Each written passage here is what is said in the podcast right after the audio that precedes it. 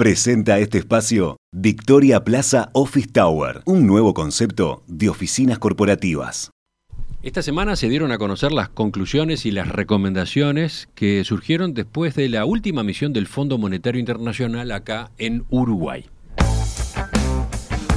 En concreto, como parte de la visita que realiza anualmente a nuestro país, el fondo divulgó un comunicado en el que se analizan las principales fortalezas de Uruguay y los desafíos que ese organismo entiende debe encarar el gobierno hacia adelante.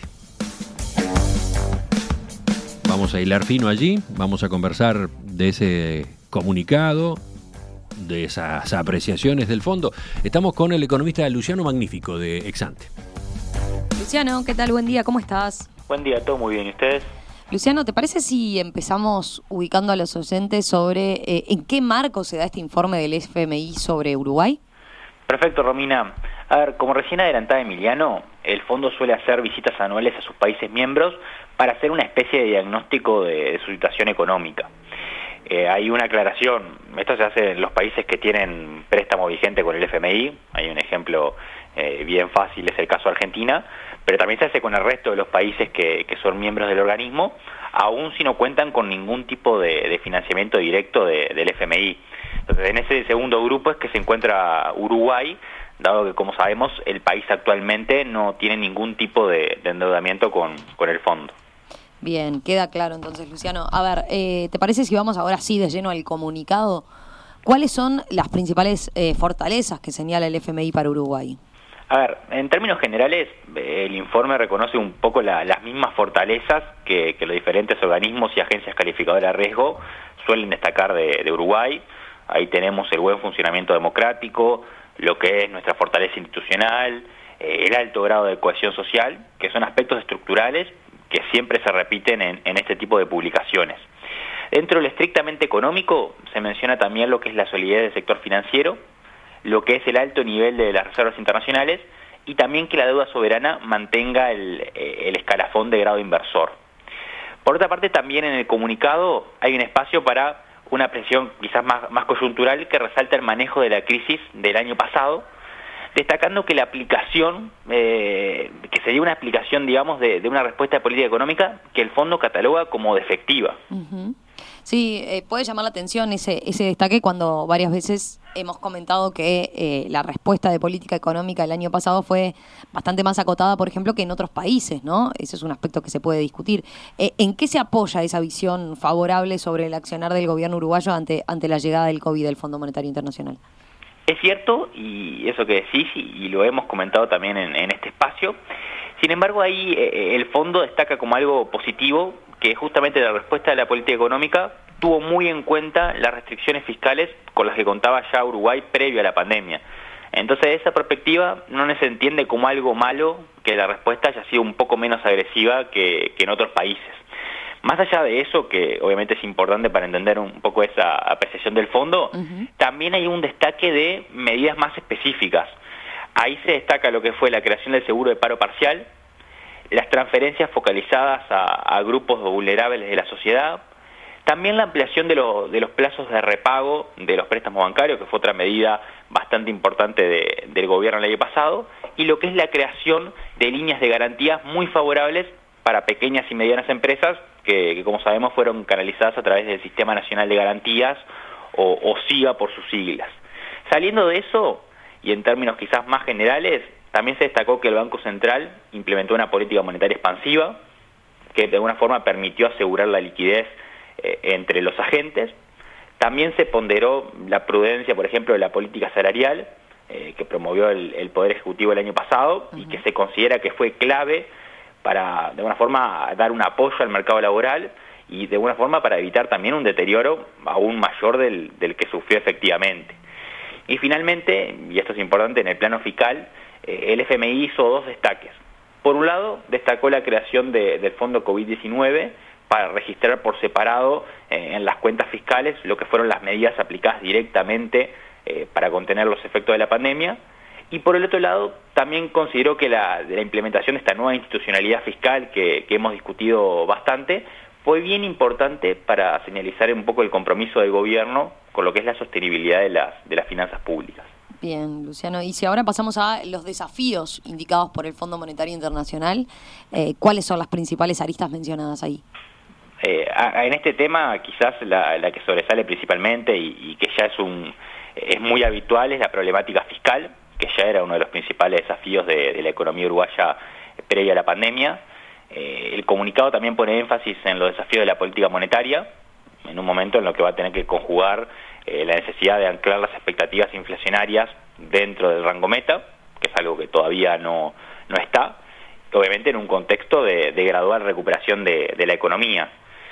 También otro elemento que me parece importante, se señala la necesidad de revertir los impactos que generó la pandemia sobre el mercado de trabajo, en particular, y esto es algo que, que no se destaca tanto, se mencionó el impacto que podría tener la pandemia sobre el capital humano, especialmente en lo que son los deciles de ingresos más bajos, lo que también se suma a problemas preexistentes, en este caso sobre la educación en Uruguay. Y finalmente también se apunta a la necesidad de promover otras series de reformas que hacen a lo que es sostenibilidad de crecimiento en el mediano y largo plazo. Eh, en lo que hace al, al frente fiscal, ¿el fondo plantea proyecciones, hace recomendaciones? Ahí el, comunicado menciona por un lado en el corto plazo la necesidad de recomponer el espacio fiscal, obviamente sin descuidar lo que puede ser un apoyo focalizado a, sectores muy afectados por el COVID. En ese sentido, lo que son proyecciones fiscales del FMI apuntan a que el déficit fiscal del sector público no financiero, es decir, todo el sector público menos el Banco Central, presente una mejora de casi un punto del PIB por año entre 2021 y 2023, eso junto con una proyección de crecimiento del PIB en torno a 3% anual, lo que de alguna forma está bastante en línea con lo que planteó como, como meta fiscal el gobierno en, la rendición de cuentas para, para el periodo 2021-2023, más allá de que, que, hay alguna diferencia en, la cadencia anual. Eso es en el corto. En el mediano plazo, eh, el comunicado hace énfasis eh, en la necesidad de hacer un esfuerzo fiscal adicional para situar a la deuda pública en una trayectoria bajista, de forma de que el margen de maniobra ante posibles eh, shocks futuros que afecten a la economía sea más grande. Entonces ahí, obviamente, Uruguay dispone de una amplia liquidez, sabemos que las condiciones de financiamiento son muy favorables, pero lo cierto es que la deuda sigue siendo alta. Incluso el fondo prevé que la deuda bruta del sector público se va a situar en torno a 80 puntos del PIB en los próximos años, que es más de 5 puntos del PIB por encima de lo que ya tenemos en, el último registro a junio. Por otra parte, eh, también el fondo destacó la necesidad de introducir ciertos refinamientos adicionales sobre este nuevo marco fiscal. Ahí hace algunas recomendaciones, adoptar metas móviles a cinco años, introducir un objetivo de deuda explícito, formalizar lo que es una cláusula de escape, pero con un mecanismo de corrección posterior, que considera que de una forma garantice que la disciplina fiscal se va a mantener una vez que se vaya este gobierno y pueda venir otra administración. Y finalmente, y para cerrar el, poco el capítulo fiscal, el FMI también menciona que promover la reforma del sistema previsional, que está siendo discutida, es fundamental también para garantizar la sostenibilidad fiscal en el largo plazo. Bien. Eh, Luciano, dejando de lado ya lo fiscal y pasando a, otra de las cajas de herramientas, digamos, con la que cuenta el gobierno, eh, ¿cómo ve el FMI las perspectivas a nivel de, la política monetaria? A ver, sobre eso el comunicado menciona que claramente se debe introducir un sesgo contractivo a medida que la economía se recupere. Eso está muy en línea con lo que viene siendo la postura del Banco Central. Esta semana, de hecho, se decidió la segunda suba consecutiva de la tasa de interés de referencia. Eh, en ese marco, considera que el principal objetivo debe pasar por afianzar un poco la credibilidad y guiar la inflación hacia niveles más bajos dentro del rango meta de forma persistente. Entonces, en relación a eso, sí hay una expectativa positiva.